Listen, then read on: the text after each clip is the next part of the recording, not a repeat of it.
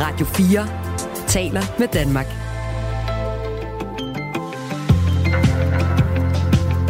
Velkommen til Radio 4 morgen. Velkommen til. Øhm, 8 til 9, eller faktisk 8.05, som klokken er, og 1 til 9, der har vi pt. fem interviews i pipeline, og mere kan opstå. Lad os lige løbe dem kort igennem. Ordet utilbørlig er jo øh, genstand for mange tolkninger. Det var det centrale ord i det der koranafbrændingsforbud, som nu er blevet til et lovforslag. Man må ikke lave utilbørlig omgang med religiøse symboler, som er af væsentlig betydning for trosamfund. Utilbørligt, det er så det, en politimand skal vurdere, om noget er, når han ser for eksempel en Rasmus Paludan, der står med et eller andet øh, helligt skrift i hånden. Det er ikke helt nemt, medmindre man får at vide præcis, hvad utilbørligt betyder. Vi taler med formanden for Politiforbundet om den konflikt om cirka to minutter. Angiveligt så står øh, christianitterne nu i samlet flok og råber i kor, Pusher Street skal lukkes. Hvordan det skal ske, det taler vi med Socialdemokratiets øh, retsordfører Bjørn Brandenborg om lidt senere på morgenen. Andreas Kron fører øh, World Tour løbet Spanien rundt. Han vandt simpelthen anden etape i går. Vi ser nærmere på den her danske rytter, der jo altså er endnu et stjerneskud på en cykelhimmel, der er fuldstændig tæt befolket i de her år. Vi skal også se nærmere på den spanske kyssegate. De her Ja. fodboldkvinder. Tænk sig, et kys har sat øh, ild i Spanien. Og så skal vi øh, have en vurdering fra en tidligere direktør i Sundhedsstyrelsen af, hvad det er for en balancegang, Sundhedsstyrelsen står med. Sagen er den, at styrelsen skulle have mødtes med en nystiftet patientforening, der rummer nogle mennesker, der helt uomtvisteligt er syge. Spørgsmålet er, om de er blevet syge af deres vacciner. Det mener de i hvert fald selv. Og de efterlyser en mere målrettet behandling. Og de her vacciner, det er selvfølgelig covid-19-vacciner. Det er ikke så lige til, også fordi øh, den her sundhedsbehandling er blevet et meget politisk felt. Else Schmidt er tidligere direktør i Sundhedsstyrelsen, og hun er med om cirka 40 minutter. Det er vel det, og så kan man skrive til os. På 1424, som altid. Godmorgen. Godmorgen. Velkommen til. Radio 4 taler med Danmark. Regeringen vil derfor fremsætte et lovforslag, som forbyder utilbørlig behandling af genstande med væsentlig religiøs betydning for et trosamfund. Utilbørlig behandling af genstande med væsentlig religiøs betydning for et trosamfund.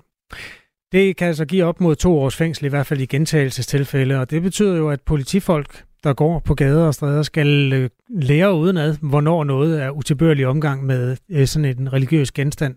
Heino Kegel er formand for Politiforbundet, altså fagforening for politibetjentene. Godmorgen.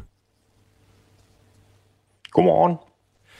Vil du på stående fod kunne vurdere, om der er tale om utilbørlig behandling af en genstand af væsentlig religiøs betydning for et trosamfund, hvis du ser en øh, mand stå med en koran og foretage sig et eller andet? Ja, og det er jo det, der er det, det gode spørgsmål, og, og det er jo vigtigt for mig at sige, at vi er jo hverken for eller mod sådan et, øh, et lovforslag her. Men, men det, som både jeg, hvis det var mig, der stod i den situation, eller mine medlemmer, så har vi altså brug for helt klare retningslinjer, altså en, en, en klokkeklar lovgivning, som, som ikke, øh, hvad kan man sige, så det ikke er den enkelte polititjenestmand, øh, der hver gang skal fortolke lovgivningen fra gang til gang i sådan en, en hvad kan man sige, det er jo en højspændt situation med, med yderst stor politisk bevågenhed. Det foreslåede bestemmelse vil gælde for genstande med væsentlig religiøs betydning. Det er fysiske genstande, der inden for den pågældende tros tradition anses for hellige eller særligt repræsentative for troens bekend- bekendelsesgrundlag og eller og det er meget langt. Der, der ligger et lovforslag nu, hvor man for det første giver et bud på, hvad der er for nogle genstande, der er i spil her. Og så er der det med det utilbørlige. Øh, Justitsminister Peter Hummelgaard, han mente, at politifolk godt kunne se, hvornår noget er utilbørligt. Lovforslagets bemærkninger fremgår nogle eksempler på det, og ellers så øh, er politiet jo i stand til, det er det, de er trænet til, altid at vurdere i situationen, hvordan det skal forstås i forhold til strafloven. I er trænet til altid at kunne se, hvornår noget er utilbørligt, lyder det her, Heino Kegel. Er du enig? Ja, ja, både og. Altså langt hen ad vejen, så, så har vi jo øh, mulighed for at skynde, og det gør vi jo rigtig, rigtig tit, og, og som ofte, så skynder vi også rigtigt. Øh, men, men det her, det er bare så igen højpolitisk med, med, med meget, meget stor øh, bevågenhed på. Så, så når vi nu skal fortolke den her lovgivning, så skal det også være sådan, at, at vi skal ikke lave for mange fejlskud. Øh, vi lever af befolkningens tillid. Øh, så hvis, hvis vi sigter nogen for overtrædelse af den her lovgivning, så er det vigtigt, at det også efterfølgende holder i, i retten. Og så skal det ikke være, at retten de underkender det bagefter.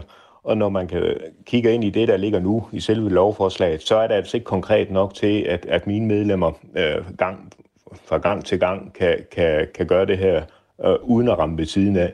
Og når de så kommer til det, så er det mine medlemmer, der står i, øh, med røven i klaskøjter, og det er jeg ikke interesseret i. Vi vil gerne give jer en hjælpende hånd, så vi har taget fat i en sprogforsker og foredragsholder, der hedder Ole Lauritsen, som gerne lige vil skille ordet utilbørlig ad i fine dele, så man øh, bedre kan forstå, hvad det betyder. Han siger sådan her. Altså, egentlig er det jo en benægtelse, der står uforan, så det er noget, som ikke er tilbørligt. Og det vil sige, ikke er passende, ikke er i overensstemmelse med moral og, og ordentlig opførsel. Det er det, der ligger i det.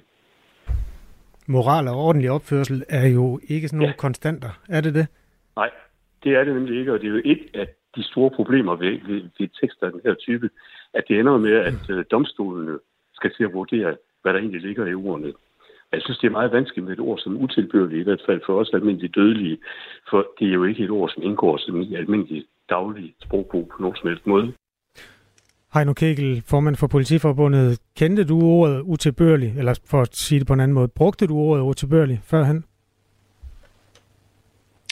Nej, jeg kender ordet, men øh, det er ikke noget, vi sådan rigtig bruger, slet ikke i øh, polititermer. Øh, og jeg synes jo, det er rigtigt, når sprogforskeren siger, at det er jo ikke noget almindeligt dødelige øh, plejer at benytte sig af, øh, og, og det er mine medlemmer heldigvis.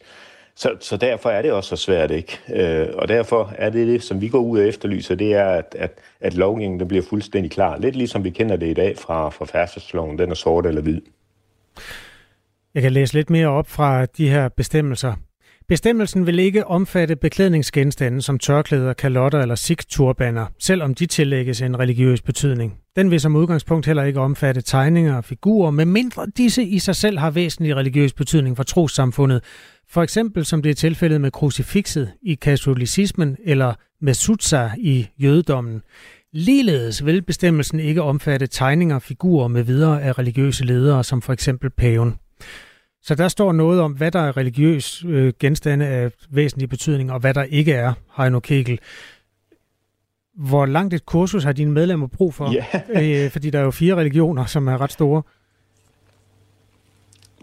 Jo, altså igen, så skal vi jo have en, en lidt mere, hvad kan man sige, uførlig beskrivelse af, hvad er skrifter, hvad hvilke øh, trosamfund er, er godkendte, og så er vi tilbage igen til ordet utilbørlig. Øh, som det, du læste op, så var der også noget, der galt, og så var der noget, øh, hvor der var nogle undtagelser. Vi har simpelthen brug for nogle, nogle klare retningslinjer, hvis øh, mine medlemmer skal kunne, øh, hvad kan man sige, Øh, opretholde det her forbud. Øh, og igen, vi lever af befolkningstillid. Vi har ikke råd til at ramme ved siden af. Så, så når vi sigter nogen, så skal det helst gerne holde. Og så skal det ikke være sådan, at det er først op til vores vurdering. Efterfølgende er en domstol, der skal vurdere på det. Det bliver simpelthen for useriøst. Nu kan jeg godt mærke, at du også er forsigtig her, Heino Kegel, fordi det, det er politik, og der skal man jo selvfølgelig øh, bevæge sig med, med varsomhed. Men altså for seks år siden, der var der noget, der hed, øh, ikke racisme, men øh, blasfemiparagrafen, hvor i det fremgik, at man ikke måtte øh, brænde hellige skrifter. Du må ikke brænde bibler, eller øh, koraner, eller øh, hvad du nu finder på. Var det nemmere dengang? Jamen, det vil jeg slet ikke forholde mig til, fordi man kan jo sige, at vi er jo sat i verden for at prøve at se, at, at gældende lovgivning til enhver tid bliver overholdt. Øh, og, og det er jo så uanset, hvad det er for en slags lovgivning. Det eneste, vi øh, efterlyser, det er bare, at den er klar for mine medlemmer at kunne forstå og, og, og hvad kan man sige, at prøve at se. Men er den det? Ikke endnu. Men det håber jeg, at den bliver. Øh, nu er det heldigvis sådan med lovforslag, de kommer i høring i Politiforbundet blandt andet. Og så har vi jo mulighed for at komme med vores bemærkninger, hvis vi synes, det, det, det, det er lidt for, for, for bulummert. Øh, og det håber jeg da, at, at, øh, at vi kommer til at se en lovgivning, som, som er noget klarere end det, som, som der er lagt op til lige nu.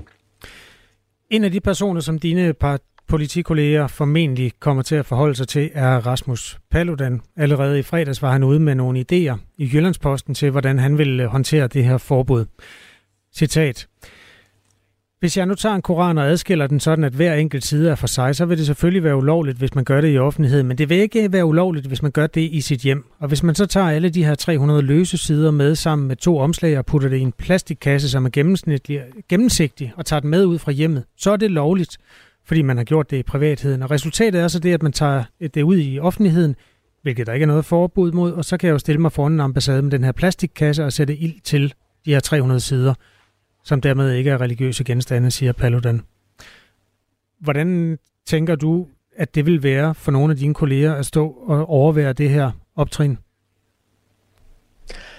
Jamen, det er jo det, der er udfordringen. Det, øh, det viser jo bare, hvor svært det er, for der er altså nogen, der vil forsøge at udfordre den her lovgivning, når den er lidt, øh, hvad kan man sige, uklar. Øh, og så skal det igen ikke være mine medlemmer, som, som enten reagerer eller ikke reagerer. Øh, begge dele vil øh, give en eller anden form for kritik. Ingen tvivl om det. Så derfor er det nødvendigt, at det hele det her, det er så, hvad kan man sige, klokkeklart, når vi nu står med det her. Fordi der, er, der vil være rigtig mange, som vil udfordre den her lovgivning. Tak skal du have, fordi du var med. Heino Kegel. Ja, velbekomme. Formand for Politiforbundet. Jeg var på øh, kulturmødet på Mors i fredags. Det er sådan en øh, festival for litteratur, scenekunst og musik, og med et øh, moden publikum, som er mindre stive end gennemsnitsfestivalpublikum, og måske endda også mere belæste. Det er i hvert fald nogle af dem. Så jeg gik simpelthen en runde og spurgte folk, hvad utilbørlig egentlig betyder. At man opfører sig på en måde, som andre ikke forventer, man gør. Hvor mange gange om, Nej, hvor mange gange i dit liv har du brugt ordet utilbørligt? Åh, oh, det kunne jeg måske godt have brugt en gang, tror jeg. Sådan, hvis, ja, hvis jeg sådan synes, folk ikke opfører sig, som øh, jeg forventer, de skal gøre, og, og skaber sig på en eller anden måde, så er de utilbørlige. Utilbørlige? Øh, jamen, det betyder, at der er noget, der ikke er egnet. Øh, det er ikke egnet for at gøre de forskellige ting. Man kan være utilbørlig, om et menneske kan være utilbørlig. Nej. Nej, det har jeg ikke rigtig helt store... Nej. Så er din tur. Hvad betyder utilbørlig? Det har jeg faktisk ikke nærmest om. Så en, øh, nej, en kvalificeret gæt. Aldrig. Nej. Jamen, at fornærme andre, eller hvad skal man, på, på en eller anden måde. Ja og så er det jo igen en spørgsmål, hvornår fornærmer man andre? Der er Rasmus Jarlov fandme. Øh, jeg er rundt og spørger folk, hvad betyder utilbørlig? Det er virkelig et godt spørgsmål. Det betyder um, upassende, vil jeg mene. Hvem kan vurdere, om noget er upassende? Det mener regeringen åbenbart, at den kan. Øh, jeg synes selv, det er en glidebane og et kæmpe skridt væk fra et frit samfund, hvor man kan kritisere ideologier herunder også religiøse ideologier, lige så meget man vil. Så jeg er meget, meget øh, nærmest chokeret over, at regeringen vil give op til to års fængsel for at gøre det i, øh, i fremtiden. Jeg synes, det er helt ude af karakter i forhold til det danske samfund. Ja, Rasmus Jarlov var altså også på øh, kulturmødet på Mors, så jeg troede bare, det skulle være en samtale om sprog, men lige pludselig drejer han over til at handle om, hvorvidt man må skænde forskellige religiøse symboler eller ej. Ja, så vidt det utilbørligt. Altså øh, klokken er 18 minutter over 8. Du lytter til Radio 4 morgen. Tre timers nyhedsmagasin, som vi laver til dig alle hverdage mellem klokken 6 og klokken 9. Det her er Radio 4 morgen. Pusher Street skal lukkes én gang for alle sådan lyder det nu fra Christianitterne selv efter et møde på Christiania sent i går aftes. Og det møde, ja, det kom jo i hus efter et skyderi lørdag aften på Pusher Street, hvor en 30-årig mand blev dræbt og fire andre blev såret sagsløse mennesker blev ramt af indtil flere skud. Det er en fuldstændig uholdbar situation. Vi kan ikke leve med sådan et voldsregime. Så derfor så er vi kommet dertil, at nu må Pusher Street lukke. Sådan sagde altså talsperson for Christianias pressegruppe Hulda Maler, som øh, vi talte med tidligere på morgen. Godmorgen, Bjørn Brandenborg. Godmorgen. Retsordfører for Socialdemokratiet. Hvor tæt er vi på en øh, lukning af Pusher Street nu, vurderer du? Jamen det synes jeg er, er svært sådan at, øh, at sætte en, en dato på, men øh, jeg synes det er rigtig, rigtig godt, at øh, der nu er indtil opbakning fra, fra beboerne på, på Christiania, ligesom der også er fra, fra politikere både på Christiansborg, men også på Københavns Rådhus. Det synes jeg er, er godt. Ændrer weekendens skudepisode noget på Socialdemokratiets øh, syn på Christiania og Pusher Street? Nej, altså vi har i længere tid jo ment, at Pusher Street det skal, det skal lukkes, og det er den, øh, den ambition, som, som vi har. Øh, og det er jo sådan set også derfor, at der i længere stykke tid nu har været et arbejde i gang, både med, med Christianitterne og Københavns Kommune og med Justitsministeriet og politiet, for at lave en helhedsplan, der skal sørge for, at Pusher Street bliver lukket, og der i stedet for bliver bygget nogle billige boliger og skabt et andet byrum ude på, på Christiania. Det at lukke Pusher Street, det er jo noget, som øh, man har talt om i mange år og forsøgt på. Det må man sige. Ja, i mange år. Men ifølge talspersonen for Christianias pressegruppe, Hulda Mader, så er den store forskel for de forrige forsøg og den nuværende situation, at I politikere, som hun siger, rent faktisk har carte blanche til, hvordan det skal lukkes. Prøv lige at lytte med her. Det har vi sådan set ikke så mange meninger om, fordi vi har prøvet selv at lukke det indtil flere gange under corona og her sidst, og det er ikke lykkedes for os at, at dæmme op for, for, for hashandlen. Så vi håber, der er nogle øh, ansvarlige politikere, der finder ud af, hvordan man gør det her. Ja, Bjørn Brandenborg, det er et, øh, et råb om hjælp, kan man vist godt øh, tolke øh, det her. Præcis, hvordan vil I gøre det, så det bliver permanent og en holdbar lukning?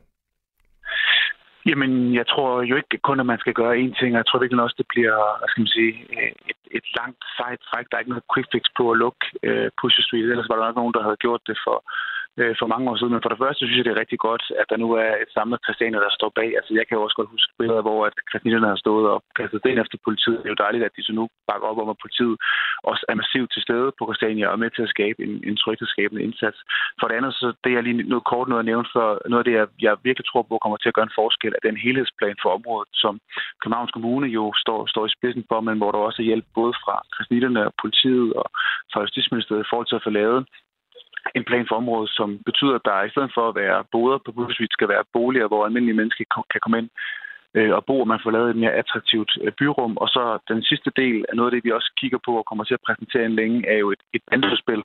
Fordi de kriminelle, der, der i særdeleshed huserer ude på Christiania, er jo øh, hardcore bandemedlemmer, og der har vi en række forskellige initiativer, blandt andet hvordan vi får brugt fødekæden for, at man rekrutterer nye unge bandemedlemmer, som vi også har set på Christiania. Så der skal, der skal flere forskellige ting til, og det kommer til at kræve en, en vedholdende indsats over en, et længere stykke tid, tror jeg. Men Bjørn Brandenborg, en plan for området, det kan godt sådan lyde lidt, øh, lidt luftigt. Så i lyset af skudepisoden her i weekenden, øh, hvor en person rent faktisk blev dræbt og fire blev såret, synes du så, at det her arbejde, det, det går hurtigt nok? Altså, jeg synes, det er luftigt. Jeg synes, det er meget konkret. Altså, noget af det, der skal gøres, det er, i stedet for, at der er både skal bygges boliger, det er vel noget, man kan forholde sig til, at der skal være øh, betonbyggerier, eller hvad man nu finder ud af at bygge det i, i stedet for, at der skal være øh, hasbur, som der er i dag. Øh, og så er det klart, at øh, vi kommer til, og det gør politiet jo også, at have et, et stort fokus på, på Christiania. Det har man sådan set også i forvejen. Altså, øh, da Christianerne for nogle uger siden selv gik ned og, og lukkede øh, Pusher Street i, i en kortere periode, der er bare politiet også til stede. Politiet er til stede på Christiania og rydder øh, og Pusher Street flere gange om ugen, så der er en, en, en indsats i gang i området. Jeg tror bare, man er nødt til at erkende, at der skal flere ting til. Altså, der er ikke, der er ikke kun et quick fix, der kommer til at, at løse det her, og derfor er, er det helhedsplanen et vigtigt element af det, og, og noget af det, der også er rigtig vigtigt, er selvfølgelig, at præsidenterne nu entydigt bakker op om det. Det er, det er rigtig, rigtig godt. Men Bjørn Brandborg, det kan godt være, at du bliver fornærmet over ordet øh, luftig, men det er trods alt en, en, en plan. Men hvor hurtigt synes du, at øh, det går at se i lyset af, at øh, en person blev dræbt øh, lørdag aften på Christiania? Jeg vil ikke fornærme, jeg synes bare, det er, ret, det er jo ret essentielt for, at der faktisk sker noget, og der er øh, et konkret arbejde i gang. Der var møder før sommerferien, der er møder her igen i, i slutningen af den her måned, så der er et arbejde i gang for at få skabt det byrum om ret hurtigt. Jamen, det er jo meget, meget alvorligt. Altså, det er jo forfærdeligt hver eneste gang, at der er mennesker, der bliver øh, slået ihjel, og den måde, som banderne øh, arbejder på i Danmark, har jo desværre udviklet sig det seneste år, er jo øh, en forrådelse af en karakter, som man næsten ikke kan, kan holde til, og derfor så sætter vi også hårdt ind mod banderne. Det har vi gjort øh, tidligere, og nu præsenterer vi inden længe et, et nyt bandudspil også, hvor der kommer flere initiativer til konkret, hvordan vi både kan, kan straffe banderne, men jo også forebygge, at mange af de unge, som også render rundt ud på Christiania, overhovedet ender i, i bandekriminalitet. Tidligere på morgen, der talte vi med Dan Bjergård, der er tidligere politimand og i dag bandeekspert og krimisjournalist på BT. Han har svært ved at se, at Pusher Street sådan lige kan blive lukket. Prøv at høre med her. Det, det har man jo prøvet virkelig mange gange, og det er jo sådan en reaktion, der er hver eneste gang, der er et, øh, et skyderi eller andet derude. Så det er mere, om det kan som rent praktisk lade sig gøre. Det, det kan jeg godt have øh, min tvivl om. Altså, så skal man vel nærmest ud i sådan et, øh, lidt sådan en ungdomshusløsning, øh, løsning, hvor man øh, simpelthen fjerner det hele og kører asfalt ind over, og så øh, bevogter det i, i længere tid en, en eller anden større form for operation. Altså, fordi hvis det, det nu ser jeg i godshånd bare, at det her med, at man, man fjerner boderne, øh, og så har noget øget politi til stedeværelse derude, så kommer vi nok til at se det samme, som vi har set alle andre gange. Det kan blive en større operation, siger Dan Bjergård, altså holde Pusher Street lukket. Er I villige til at bruge de penge, øh, der skal til på den kommende finanslov, sådan specifikt for at sørge for, at Pusher Street forbliver lukket? Men, men det er jeg meget enig med, øh, med Dan Bjergård i, altså at det er ikke noget, man bare lige gør. Det er også det, jeg har, har sagt et par gange nu, at det er noget, der, der kommer til at tage øh, øh tid og forvente en udvikling. Jeg er ikke sikker på, at det nødvendigvis er en bevilling på en finanslov, der gør det. Altså, der, politiet øh, får de ressourcer, de har brug for, for at bekæmpe bandekriminaliteten i Danmark. Det er ingen tvivl om, det er derfor, vi fremlægger et nyt bandeudspil.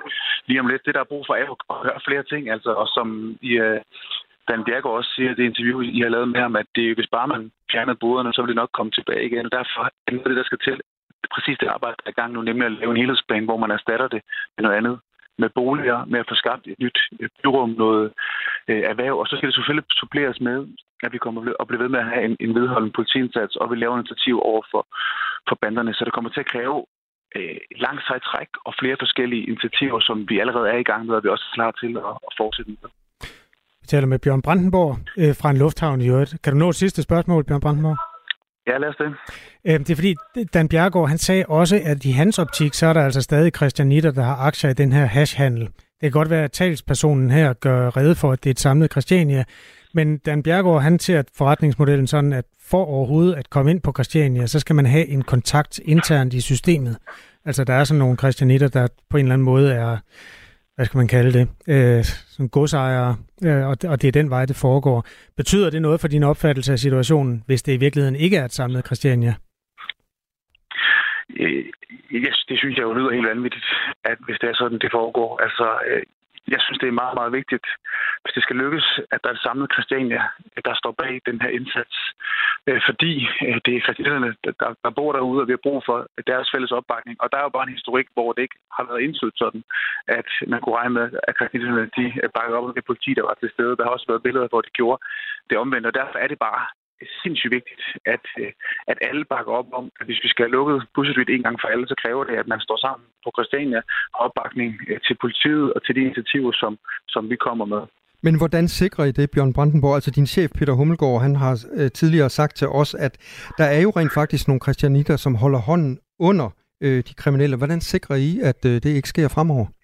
Hvis man begår kriminalitet, så skal man jo øh, fanges og straffes for den kriminalitet, som man begår. Og, og nogle af de initiativer, som så vil jeg også gætte på, at man så også er en, er en større del af den øh, bandegrupperinger, der er derude, end, end, end hvad man ellers måske lige kunne, kunne regne med. Og noget af det, vi kigger på, er jo også, hvordan vi får optravlet øh, de økonomiske net, der er i banderne. Og noget af det kommer vi konkret også til at sige noget mere om, når vi præsenterer vores, vores bandeudspil. Men jeg tror også bare i virkeligheden, så siger det jo meget om den kompleksitet, der er i at få både bekæmpe banderne, øh, bandekriminaliteten i, i dag, men jo også at få, at få lukket Pusher Street. Det er ikke noget, man gør med et enkelt tiltag. Det kræver rigtig mange øh, forskellige øh, vedholdende indsatser, som vi jo så heldigvis er klar til at lave. Sådan sagde altså Bjørn Brandenborg, øh, som står i en lufthavn lige nu, og Bjørn Brandenborg er, er, er retsordfører for Socialdemokratiet. God tur til dig, Bjørn. Ja, tak. Hej. Klokken er to minutter i halv ni. Du lytter til Radio 4 morgen. Sidste uges mest omtalte krimisag var i virkeligheden et flystyrt, der fandt sted på russisk jord. Og man kan ikke sige, at der er nyt i sagen andet, end at man stadig formoder, at øh, lederen af Wagnergruppen, Prigozhin, er død. Det, der er fuldt efter, er jo blandt andet en melding fra øh, det amerikanske øh, forsvarsministerium, Pentagon, som har fulgt med i spekulationerne om, hvorvidt flyet blev skudt ned, eller der var en bombe ombord eller i øvrigt om der var en tredje form for defekt, der kunne føre til det her. Øh, Pentagon har fulgt op på nogle af de spekulationer, der var om det var et såkaldt jord-til-luft-missil, der, der fjernede flyet fra, øh, fra luften. Det blev nyttet jo blandt andet til at skyde fly og helikopter ned i krigstid, og det tyder intet altså på. Vi holder fortsat øje med situationen, men har ingen informationer lige nu, der indikerer, at det var et jord-til-luft-missil, siger en talsmand fra Pentagon, der hedder Pat Ryder.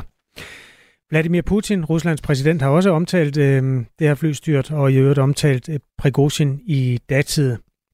Han siger, at han højst sandsynligt er død, og øh, tilføjer i øvrigt, at han havde et liv med nogle problemer i. Jeg har kendt ham siden begyndelsen af 90'erne. Han var en mand med en svær skæbne, som begik alvorlige fejl i livet, men han opnåede også de resultater, han ville, både for sig selv og da jeg bad ham om det, sagde Vladimir Putin. Ja, og nu er klokken ved at blive halv ni, og efter nyhederne, så skal det handle om et kys i Australien, der har sat ild i Spanien. Nu er der nyheder. Nu er der nyheder på Radio 4. Pusher Street skal lukkes en gang for alle. Sådan lyder det nu fra christianitterne selv efter et møde på Christiania sent i går aftes, efter et skyderi lørdag aften på Pusher Street, hvor en 30-årig mand blev dræbt og fire andre sårede. Dan Bjergård er tidligere politimand og i dag bandeekspert og krimijournalist på BT. Han siger, han har svært ved at se, at Pusher Street kan blive lukket bare sådan lige. Det har man jo prøvet virkelig mange gange, og det er jo sådan en reaktion, der er hver eneste gang, der er et, øh, et skyderi eller andet derude. Så det er mere, om det kan som rent praktisk lade sig gøre, det, det kan jeg godt have øh, min tvivl om. Altså, så skal man vel nærmest ud i sådan et, øh, lidt sådan en ungdomshusløsning, øh, hvor man øh, simpelthen fjerner det hele og kører asfalt ind over, og så øh, bevogter det i, i længere tid en, en eller anden større form for operation. Altså, fordi hvis det, det nu ser jeg i godshånd bare, at det her med, at man, man fjerner boderne, øh, og så har noget øget politi til stedeværelse derude, så kommer vi nok til at se det samme, som vi har set alle andre gange. Hulda Mader, talsperson for Christianias pressegruppe, håber, at politikerne vil træde til med en løsning til, hvordan Pusher Street kan blive lukket permanent, for christianitterne har selv oplevet, hvor sejlivet gaden kan være. Vi har prøvet selv at lukke det indtil flere gange under corona og her sidst, og det er ikke lykkedes for os at, at dæmme op for, for, for hashandlen. Så vi håber, der er nogle øh, ansvarlige politikere, der finder ud af, hvordan man gør det her, fordi det er for meget for civilpersoner at, at skulle prøve at finde ud af det her. Nu skal sagsbehandlingstiderne ved domstolene ned, sådan lyder et af de første punkter i det finanslovsudspil, som regeringen præsenterer denne uge.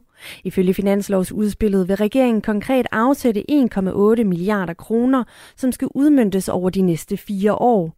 De skal blandt andet bruges til at ansætte flere dommer og kontorpersonale for at få ventetiderne ved domstolene ned. Det siger justitsminister Peter Hummelgaard til Jyllandsposten. Michael Sjøberg, formand for den danske dommerforening, siger i Radio 4 morgen, at han er tilfreds med udspillet, men der er lang vej endnu, før der kan ses en forbedring. Jeg er jo lidt spændt på, hvad det er, regeringens ambitionsniveau er, fordi øh, der er store bunker, og folk venter længe, og det er altså ikke noget, jeg må sige, så også sige til det, lige sige med det samme, næsten uanset hvad man gør, så er det altså ikke klaret på fire år, det her. Vi kan måske maksimalt producere øh, 15-20 nye dommer om året.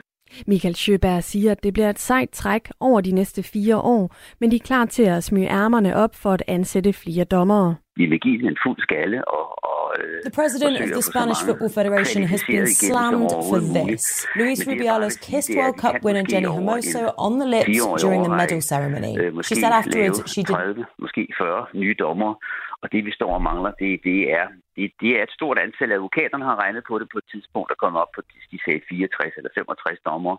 Og der kunne jeg høre, der lige kom noget lyd ind over, og I kunne nok ikke helt høre, hvad der blev sagt. I dag er det 60 år siden, at Martin Luther King stillede sig på en talerstol og holdt I Have a Dream-talen, der blev en af de mest indflydelsesrige taler i nyere tid. Jeg har en drøm om, at mine fire små børn en dag vil bo i en nation, hvor de ikke vil blive bedømt ud fra deres hudfarve, men efter deres karakter, lød det i talen. I dag der tvivler et flertal af amerikanerne på, at hans drøm er opfyldt. Det viser en meningsmåling fra NBC News tidligere på året. 52 procent af de adspurgte mener ikke, at amerikanerne bedømmer karakter før hudfarve. USA er lige nu hårdt præget af racemotiveret vold. Endnu lokale togbanker, ellers kommer der lidt eller nogen sol, og især først på dagen enkle byer. Temperaturerne kommer til at ligge mellem 16 og 19 grader, og der kommer en svag til jævn vind omkring vest.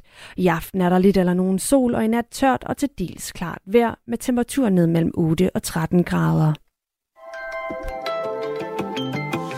Du lytter til Radio 4 morgen. Husk, du kan skrive en sms til os på 1424. Ja, inden klokken slår 9 kommer vi til at se nærmere på præsidenten for Spaniens fodboldforbund, Luis Rubiales, der fik hele 2023's nye måde at være på lige direkte i hovedet, efter han kyssede en fodboldspiller, en kvindelig fodboldspiller på munden, som ikke havde sporløst til at blive kysset. Vi skal selvfølgelig også festligholde Vueltaen, som har et øh, stort fedt dannebrugsflag henover sig. Og så skal vi se nærmere på, hvordan Sundhedsstyrelsen i øjeblikket danser på en meget fin linje i forhold til, hvordan man anerkender en ny patientforening for mennesker, der er blevet syge efter, at de er blevet stukket med coronavacciner. Det her er øh, Radio 4 Morgen, befolket af Claus Andersen. Og Kasper Harbo. Godmorgen. Godmorgen. Du lytter til Radio 4 morgen. Det spanske cykelløb Vuelta i Spanien er i fuld gang, og som øh, Kasper Harbo han lige antydede, så var det i går med dansk etappesejr. Etape en kaos-etappe. En regnfuld etappe. Den er hjemme. Andreas Kron. Sådan lød det på TV2, da Andreas Kron han krydsede målstregen i går. Godmorgen, Rasmus Dagehøj. Du er journalist og kommentator på TV2. Godmorgen. Hvad var det for en øh, etape, som danske Andreas Kron han vandt i går? Jamen det var, øh, som man lige hørte mig kort sige der for et øjeblik siden, øh, en kaos-etappe. Altså den var, øh, øh, den var modificeret af etappen, kan vi sige, på grund af det store regnskyld, der har været i Barcelona over de, de, de seneste par dage. Det vil sige, at, øh, at de stoppede tiderne for, for alle rytterne 9 km før målstregen. Og det betyder så, at alle dem, der skal køre efter øh, at vinde den røde førtrøje, øh, Jonas Vingegaard, Remco Evenepoel øh, osv., de slækkede på tempoet der, og så lod de dem, der gerne ville køre med tappesejren, for den talte stadigvæk, efter de har stoppet tiderne, ja, de lod dem køre efterfølgende. Og den uh, invitation, den tog uh, Andreas Kron uh, og kørte væk på den lille stigning, der lå med, med 3,6 km til mål, og det gjorde han helt suverænt. Og så havde han et lille forspring på toppen af den stigning, der lå 3,6 km til mål, og det holdt han så uh, hele vejen hjem. Det var, det var enormt imponerende kørt af ham. Ja, hvor stort var det, at uh, Andreas han kunne uh, vinde den etape? Jamen, det, det, det var rigtig stort. Altså, det, det, det er den første Grand Tour etappesejr, han har vundet. Han har vundet store ting tidligere, men ikke i Grand Tours uh, tidligere. Og så synes jeg særligt, det var imponerende, fordi hvis man lige kigger tilbage på den sæson, han har kørt, øh, den, den har været lidt svær for ham, siger han også, både mentalt og fysisk. Efter forårssæsonen, hvor han ikke fik det resultat, han gerne ville have, øh, så sagde han selv nej tak til Tour de France. Det er bemærkelsesværdigt. Øh, fordi han kunne godt have fået en plads på Tour de France, eller man sagde, nej tak, jeg er ikke på 100 procent, hverken fysisk eller mentalt lige nu. Øh, og jeg er vedløber. Hvis jeg stiller op, øh, så, så, så skal det være med den tro, at jeg kan vinde. Og det troede han ikke, han kunne på det tidspunkt, vinde et eller andet. Så han sagde, nej tak, jeg vil hellere forberede mig på Vueltaen. Så skal jeg nok være 100 procent der. Og det må man jo sige, det beviser han allerede på anden etape. Så det synes jeg er en, en, en moden beslutning, der så viste sig at være helt rigtig. Men Rasmus Daghold, i går var i går, i dag er i dag. Og i dag, der er det så, øh, vi kan vente den store, første store bjergetappe, hvor klassementsrytterne de for alvor skal i spil i løbet. De fleste danskere, men vel egentlig også internationale øjne, er rettet mod danske Jonas Vingegaard, som er en af favoritterne til at vinde løbet samlet. Hvordan synes du, hans præstation har været øh, indtil videre? Ja, det, det, man kan ikke rigtig bedømme noget for, for de to første etapper, fordi de har været så påvirket af regnvejret. Den første etape var en holdtidskørsel, der blev kørt i, i regn, og han punkterede, og det ene og det andet. Og i går, der, der neutraliserede de det ligesom på en eller anden måde kampen imellem øh, klassementsrytterne. Øhm, så, så det kan man ikke rigtig bruge til noget endnu. Det er først i dag, vi kommer til at forsvare. Fordi i dag er, som du siger, en bjergetappe, der slutter på kategori 1-stigning. En rigtig øh, hårdt bjerg op i øh, Andorra, som vi skal slutte af på. I dag får vi nogle svar, ikke bare om Vingegaard, men også øh, hans holdkammerat, Primus Roglic, øh, Remco Evenepoel, øh, Juan Ayuso, Enrik Mas og hvem der ellers er her i det her stjerne øh, besatte øh, felt. Altså, jeg vil sige, det er jo ikke i dag, vi finder ud af, hvem der vinder Vuelta i Spanien, men sådan lidt klichéfuldt, så finder vi måske ud af i dag, hvem der ikke kan. Det er sådan en, øh, den første grov sortering af det store Vuelta-felt, øh, der er lige nu. Så hvad forventer du af dagens etape? Sådan en øh, gut som Andreas Kron, som vandt i går, øh, kan han øh, køre i bjerg? Nej, ikke de høje bjerge, der kommer i dag. Der, der tror jeg, han vil, øh, han vil lige øh, køre rundt med stort smil på læben i dag, og så vil han finde sig nogle andre etaper i løbet af Vuelta. Han er tydeligvis i topform. Så der kan godt vinde flere etappesejre for ham. Han skal bare lige vælge de rigtige dage. I dag er ikke en af dem. Øh, I dag er for klassementsrytterne. Spørgsmålet er, hvor hårdt de vil spille ud, klassementsrytterne. Altså, hvor, hvor meget de vil gå i bund for at udfordre de andre.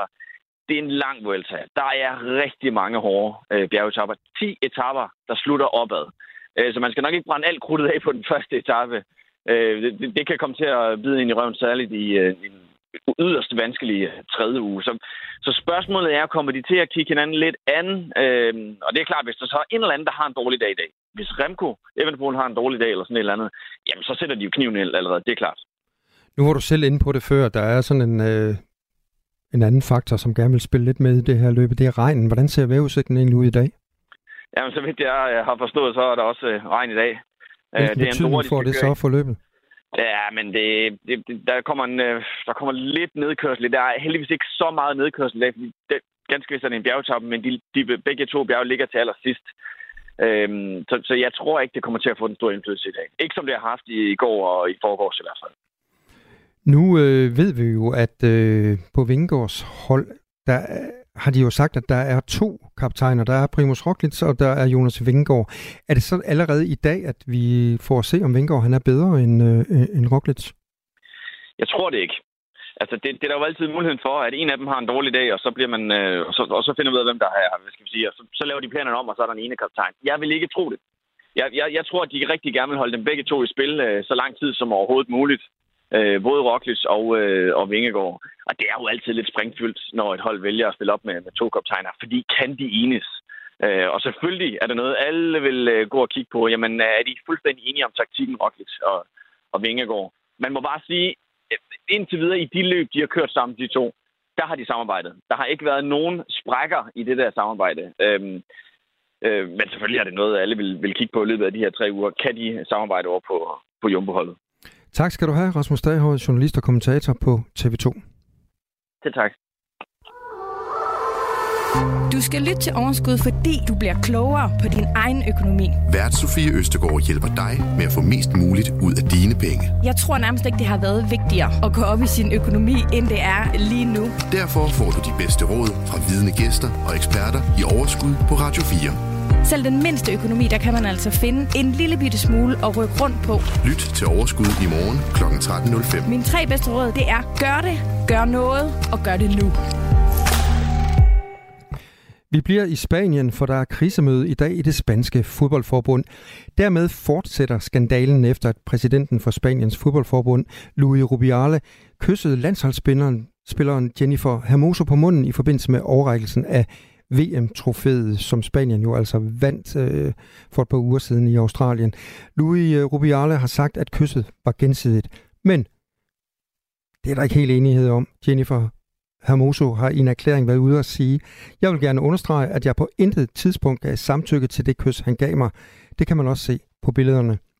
Og optagelser af optrinnet understøtter da også Hermosos oplevelse af kysset.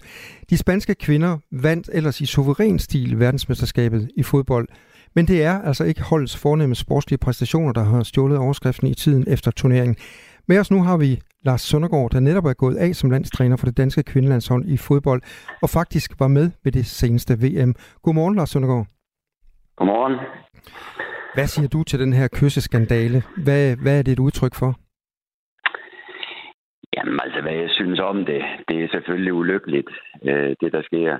Øh, ulykkeligt, uforståeligt og og også u- uacceptabelt, øh, hvad, der, øh, hvad der sker der. Hvad er det, du ser på de billeder, der er gået verden rundt? Jeg ser vel det, øh, næsten alle andre ser, at, at det er en, en mand, der, ja, der, der, der udnytter en kvinde, altså ved simpelthen at kysse hende på munden, øh, tage fat om, om hende. Øh, sandsynligvis i stor glæde, men alligevel øh, går han ud over nogle grænser, han ikke øh, bør gå ud over. Så det, jeg hørte dig sige, det er en magtdemonstration, vi ser her?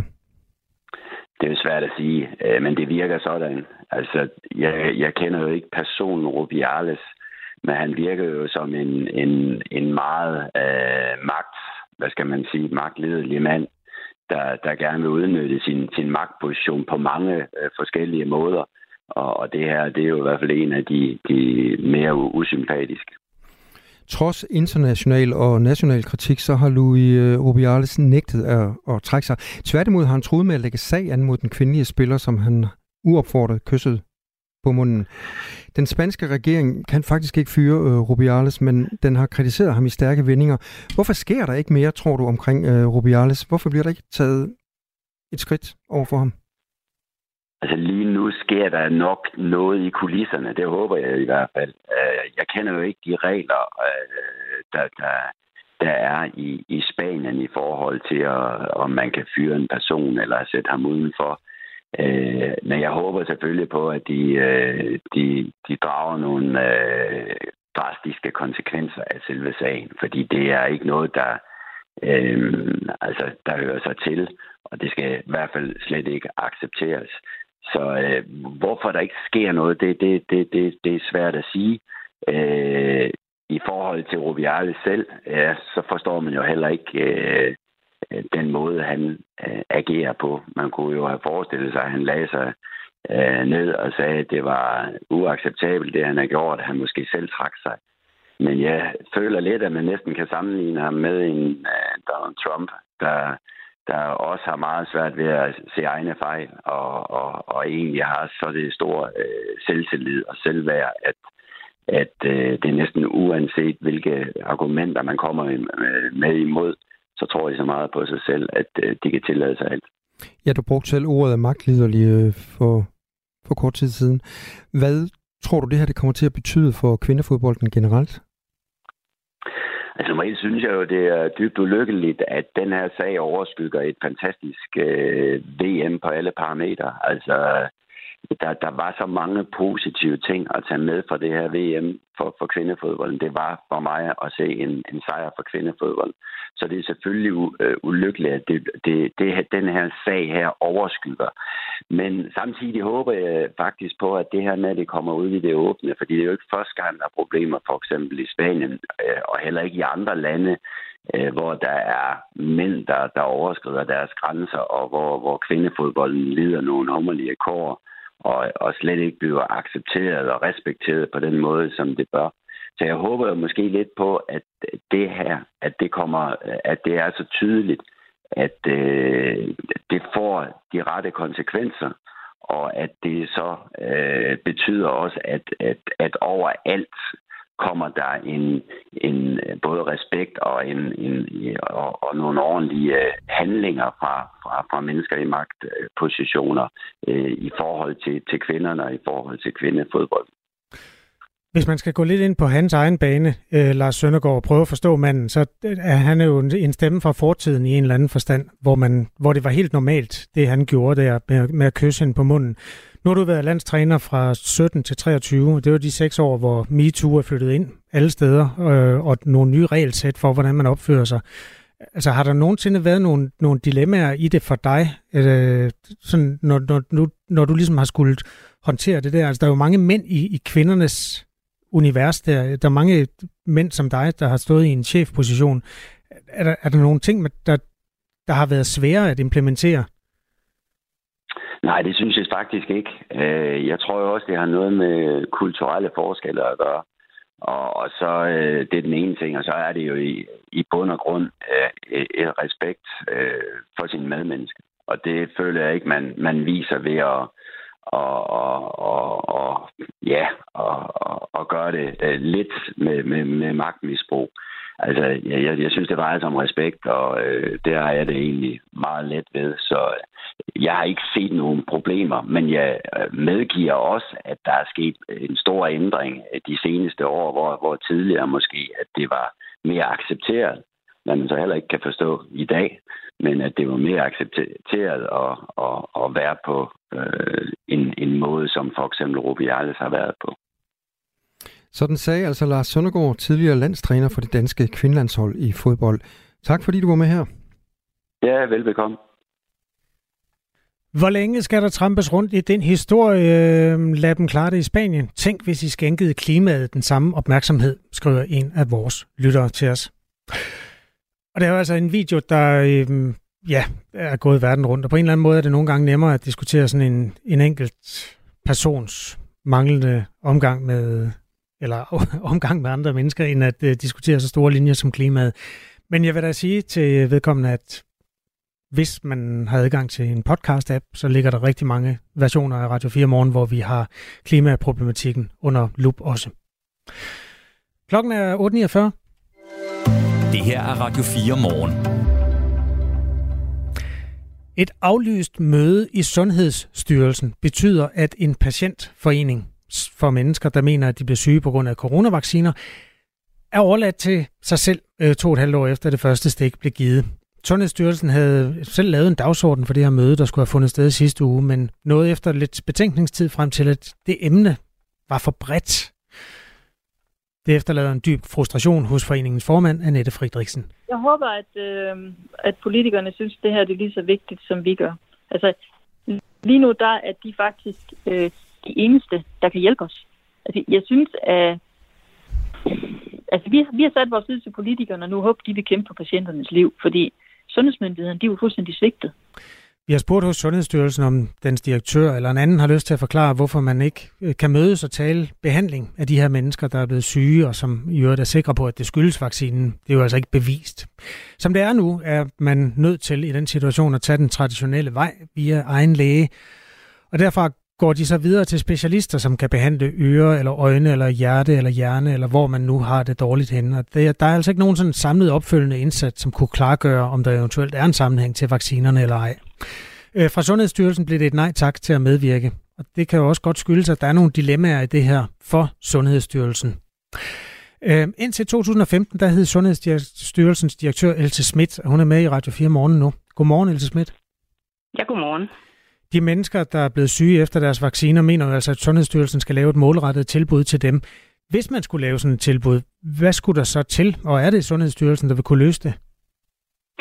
Altså man kan sige, at i hvert fald skal der noget viden til. Ikke? Man laver jo ikke bare et, et tilbud ud i det blå, så der skal være en, en grundlæggende viden, som, som retfærdiggør, at man skulle tro, at der var øh, tale om, hvad skal man sige, skader, som kunne relatere sig øh, til vaccinen. Det andet er, at der skal penge til. Altså Sundhedsstyrelsen er jo ikke bevillende myndighed. Det er landets øverste sundhedsfaglige myndighed, så det er jo dem, der ligesom kunne lave et oplæg. Og så skal der selvfølgelig en politisk vilje øh, til, fordi det er jo dem, der potentielt kan, kan give øh, bevillingen og pengene, hvis man synes. Og Sundhedsstyrelsen vil jo typisk have en arbejdsgruppe, der kigger på, jamen er det her relevant eller ej.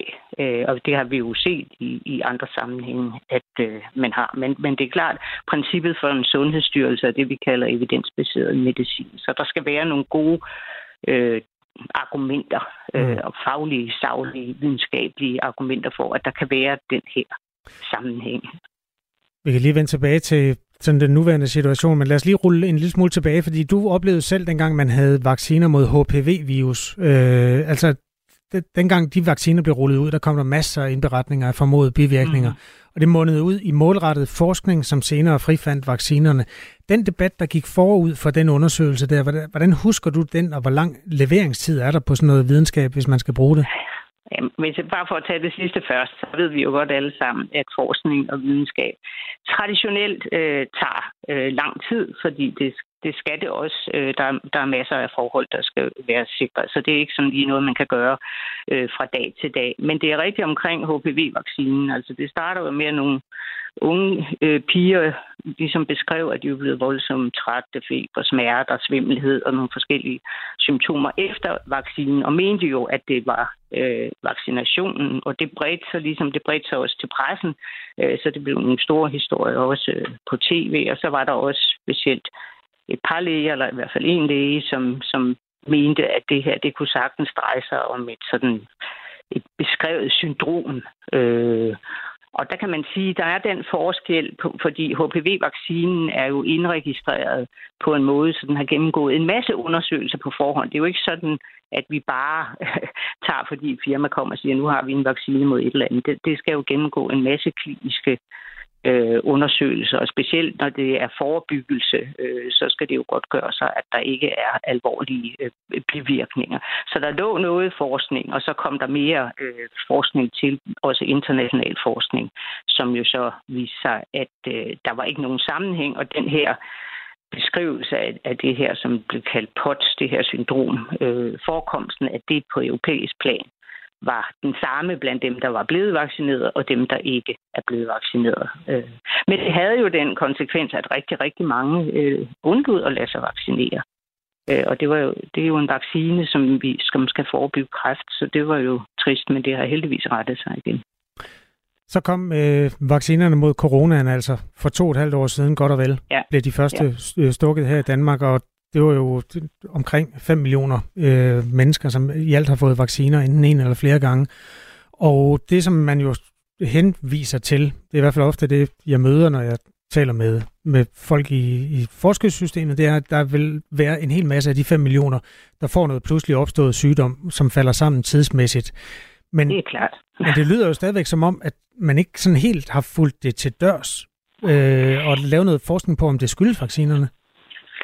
Altså, det er jeg i hvert fald heller ikke øh, bekendt med, og jeg er heller ikke fuldt bekendt med. Altså, det er jo nogle forskellige øh, klager, øh, folk har, og det er præcis øh, den problematik, øh, som du beskriver, at når vi ruller en vaccination ud og anbefaler den til en hel befolkning, øh, det er jo ikke noget, vi gør hverken hver eller hver anden dag. Altså, det er noget, vi gør meget sjældent, og det er jo begrundet i en, en, en pandemi, hvor, hvor covid-19 så alvorlig ud. Men det var jo stort set hele befolkningen, og vi ved jo, at vi alle sammen får sygdom hen ad vejen. Så det er klart, der vil være et, noget tidsmæssigt sammenhæng, og det er altid noget, der er øh, for, for mange mennesker svært at forstå, hvis det opstår nogenlunde samtidig eller få dage efter, så vil de fleste af os jo sige, hvis vi, hvis vi får dårlig mave, så, så tænker vi, hvad fik vi at spise i går og sådan noget. Mm. Altså, vi vil gerne kende en årsag, og det vil man selvfølgelig også, hvis man pludselig får nogle klager, som man ikke synes, man har haft før, så, så, så vil man relatere det øh, til vaccinerne. Og det, det er selvfølgelig også et ansvar, man har, når man anbefaler, når man ruller sådan en vaccine, som jo også på, på mange måder var hastegodkendt og så videre, øh, ruller det ud til hele befolkningen. Så, så kan man jo tale om et, et etisk ansvar for myndighederne, for det var jo dem, der stod og fortalte, og det var lige før, der var, at vi fik at vide, at øh, hvis vi ikke lod os øh, vaccinere, jamen, så var vi ikke gode borgere, og der var også det tror jeg, der er mange, der følte, de fik at vide, ja. ja. Ikke? Og, og der, var jo restriktioner på med nogle mm. ting. Altså, Øh, jeg mener, jeg har selv en, en datter, der bor i, i New York, øh, og jeg kunne ikke bare komme derover, hvis jeg ikke var vaccineret. Så, så der var jo indgriben sådan i bredere forstand i vores, øh, vores liv. Øh, så derfor skal myndighederne jo, jo tage det med, fordi det var så stærke anbefalinger, man kom med. Hvad kan være grunden til, at man ikke undersøger det så? Altså, hvad kan være grunden til, at man ikke laver det der målrettede opfølgende forskning? Jamen, jeg tør ikke helt at sige det, om det er ressourcer, eller det er, at, at der ikke er klinikere, der synes, at det virker troværdigt. Altså man skal huske, vi har jo de her senfølgeklinikker, som jo er for borgere, som har fået covid-infektionen, ja. og som så har øh, langvarige gener af forskellige art. Og det findes der jo i, i hver region. Jo, men det er jo ikke vaccineret. Nej, nej, men netop, men, men vaccinerne er jo ikke vacciner, der indeholder virus, så vi er jo over i en anden boldgade. Og det, vi skal jo have en sandsynlighed inden for biologi. Man vil jo gerne kunne sige, at vi kan forestille os, at det er den her vaccine, der, der har gjort det. Og hvis klagerne er meget forskellige og sådan noget, så er det jo måske lidt komplekst. Men man kan jo sige, at der kan være noget moralsk, etisk i, at når myndigheder så stærkt har anbefalet det, så bør man vel også måske tale om det lige er, er Sundhedsstyrelsens øverste ledelse. Det, det tænker jeg ikke. Men på en eller anden måde, at man tager en dialog med de mennesker. Og det er jo en ærlig sag at sige, at det ved vi ikke. Altså, vi ved, har ikke viden nok, eller ja. vi, vi tror det ikke, eller hvad man kan sige. Men man vil jo gerne arbejde på sådan evidensbaseret, eller i hvert fald have en viden, som om ikke er reel viden om, om det konkrete problematik, så hente viden fra noget, der kunne paralleliseres øh, med det. Og jeg tør ikke at sige, hvorfor man ikke. Det er jo heller ikke helt almindeligt, at Sundhedsstyrelsen holder møder øh, med borgere. Det er jo typisk ja. en, en måde, Sundhedsstyrelsen arbejder på, er jo, at man indkalder eksperter, ja. øh, og, og så prøver man at, at skabe en form for konsensus. Øh, Sundhedsstyrelsen skriver til os, at de mødes jævnligt med patientforeninger, og det er jo så også sådan en ja. her. Øh, Else Schmidt, der er lige to minutter til nyhederne. Jeg skal lige nå at stille dig et sidste spørgsmål. Ja. Når man ringer rundt til offentlige myndigheder og til politikere, øh, socialdemokrater især, så er der ikke så stor vilje til at tale om det her. Oplever du øh, corona som mere politisk betændt end tidligere sundhedskriser? Jo, men det er jo helt tydeligt, altså da covid-19-pandemien ramte verden og ramte os, altså det blev det, i Danmark jo meget hurtigt politisk. Altså det, det var jo politikere, der hele tiden øh, tog ordet. Dermed så har der jo også været et, et, et stort ansvar for noget, som jo grundlæggende er sundhedsfagligt, og der, der er mange ting. Så derfor er det jo altid så trist, hvis, hvis man rent faktisk har anbefalet noget af godt hjerte, at det så viser sig, at der er faktisk nogen, der fik flere gener, end man havde tænkt sig. Så jeg tænker, at, at det kan være noget, eller også verden går videre, og nu er der krig, og nu er der klima, og nu er der mange ting. Så politikerne skal jo også nogle gange vælge, hvad de, hvad de synes, de vil, vil tale om. Men jeg synes, vi samfundsmæssigt jo har mm. øh, et ansvar, og det er også politisk øh, i forhold til de her mennesker. Ja. Om der så er en sammenhæng eller ej, men der er nogle mennesker, der opfatter det, og der er nogle mennesker, der har nogle klager. Men det er jo i virkeligheden, nu bliver det en meget ja-nej, fordi vi kun har få sekunder. Ja. Men altså, når du så Søren Brostrøm på de der pressemøder, tænkte du så, at han stod der som videnskabsmand, eller var han også sådan lidt politikernes forlængede arm? Ja, jeg, jeg, jeg synes, han på nogle møder, specielt øh, senere, så også lød meget politisk. Else Schmidt, øh, direktør i Sundhedsstyrelsen frem til 2015. Tak fordi du vil være med til at kaste et blik på nutiden sammen med os. Ja, velbekomme. Øh, ja. Det var mandag morgen. Ja, det må vi sige. Vi laver da bare en tirsdag morgen i morgen mellem 6 og 9 så. Det gør vi, og så ved vi mere om, øh, hvordan det er gået Jonas Vindegård i bjergene i Spanien.